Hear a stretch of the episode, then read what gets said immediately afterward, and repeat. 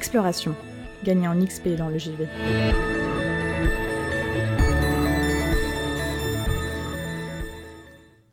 Le lundi 30 octobre dernier, le site d'actualité Axios révélait une information dont beaucoup de joueurs et joueuses se doutaient. L'année 2023 est la meilleure année de l'industrie vis-à-vis de son accueil critique.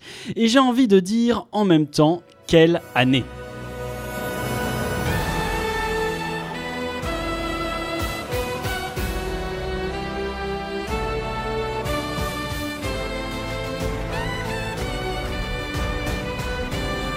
Rien qu'avec cette musique issue de sa bande-annonce, The Legend of Zelda Tears of the Kingdom pouvait à lui tout seul faire de cette année la meilleure année jamais connue par le médium vidéoludique. Cependant, si vous avez bien fait attention à l'intitulé de cette actualité, vous remarquerez que ce n'est pas ce qui est exactement dit. Bon, tout d'abord, on parle ici uniquement de l'accueil critique et pas financier. Pour le coup, c'est normal, l'année 2020 a été une véritable mine d'or suite à la crise sanitaire qui a obligé pas mal de monde à trouver de quoi s'occuper pendant des heures et quoi de mieux que le jeu vidéo. J'aurais pu également vous dire que jamais auparavant on n'avait eu autant d'excellents titres, mais restons plutôt dans les faits en vous expliquant les tenants et aboutissants de cette information. Tout d'abord, parlons des chiffres. Pour affirmer une telle chose, les journalistes d'Axios se sont servis d'un outil très populaire pour ce qui est de juger ou pas de la qualité d'une œuvre, aussi bien cinématographique que vidéoludique. Je veux bien sûr parler de métacritique.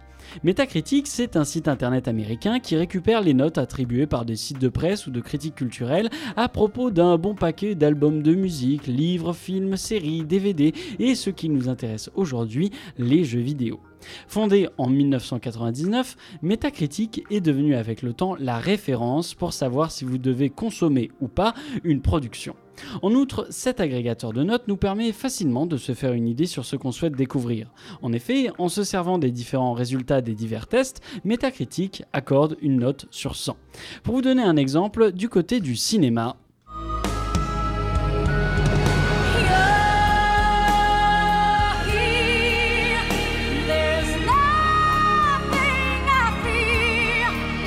Titanic de James Cameron possède un score de 75.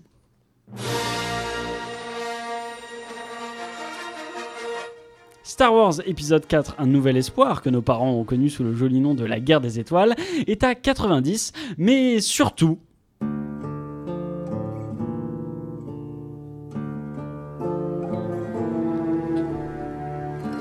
Le parrain de Francis Ford Coppola est à 100. C'est à se demander s'il n'y aurait pas un peu de corruption dans cette affaire.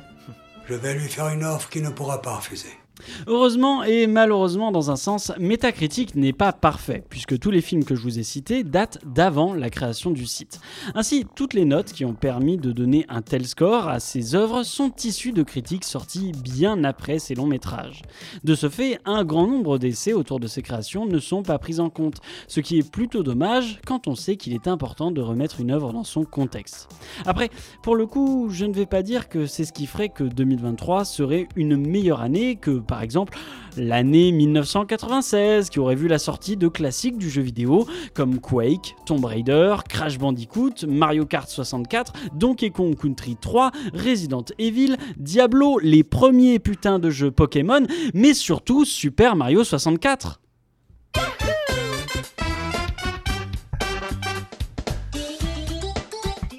Bon, c'est vrai que de belles années passent sous les nez de Metacritic, mais difficile d'en vouloir à des gens pour ne pas avoir eu une idée plus tôt.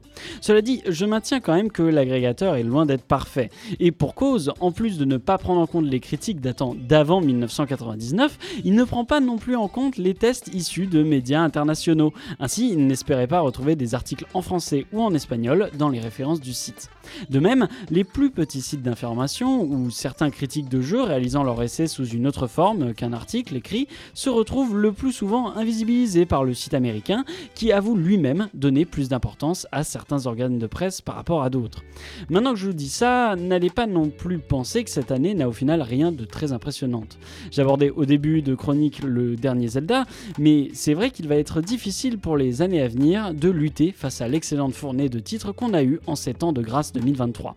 Et pour cause, si Axios se base sur une liste de 25 jeux qui dépasse le score de 90 sur Metacritic, Metacritic, l'année n'est toujours pas finie et rien que sur les trois dernières semaines, on a eu 4 productions qui sont rentrées dans cette liste. Et je ne vous parle pas des titres au-dessus de la note de 80, puisqu'il n'y en a plus de 150. Alors, on peut se dire que 80 c'est pas mal, mais autant se concentrer sur les 25 premiers au-dessus de 90. Et je peux vous le dire, quelle idée nauséabonde. Regardez des réalisations comme Final Fantasy XVI, sont notées 87 cette année. Et quand bien même ça ne serait pas votre cam, des comme les 3 Dark Souls n'ont jamais atteint 90, Outer Wilds, l'un de mes titres préférés, est à 85, et aucun Assassin's Creed, à l'exception du 2, n'a obtenu la note de 90. Bref, vous l'aurez compris, cette année a été riche en excellents jeux, d'autant qu'elle a été riche en jeux tout court, puisqu'on se noie sous les sorties, c'est pire que de prendre le tram B le matin pour aller en cours. Plus sérieusement, il faut se réjouir de toutes ces pépites qui affluent dans nos mains de joueurs et joueuses. Comme l'explique l'article, nombre de ces productions ont pris leur temps pour voir le jour. Zelda a eu le droit à 6 ans de développement et aura été retardé par deux fois afin de s'assurer de sa qualité. Baldur's Gate 3, le second prétendant au meilleur jeu de l'année, a lui aussi nécessité 6 ans de développement, avec tout de même 3 ans d'accès anticipé qui ont offert aux fans de participer activement au débugage du jeu sans compter d'autres gros succès comme le tout récent Marvel Spider-Man 2 qui, pour la majorité de sa production, aurait été accompli en télétravail, autorisant ainsi à ses créateurs et créatrices de se libérer de contraintes comme le coût de la vie des grandes villes ou tout ce temps perdu à faire le trajet travail-maison, leur volant des instants qui auraient pu être dédiés à leur bien-être. Après des années à se plaindre de la qualité des productions vidéoludiques et du traitement des talents derrière nos jeux favoris qui ne peuvent que trop souvent rendre un travail bâclé, réalisé dans la douleur de milliers d'heures de travail enfermées dans un bureau, cela fait plaisir de voir que ces œuvres soient désormais la référence pour l'industrie.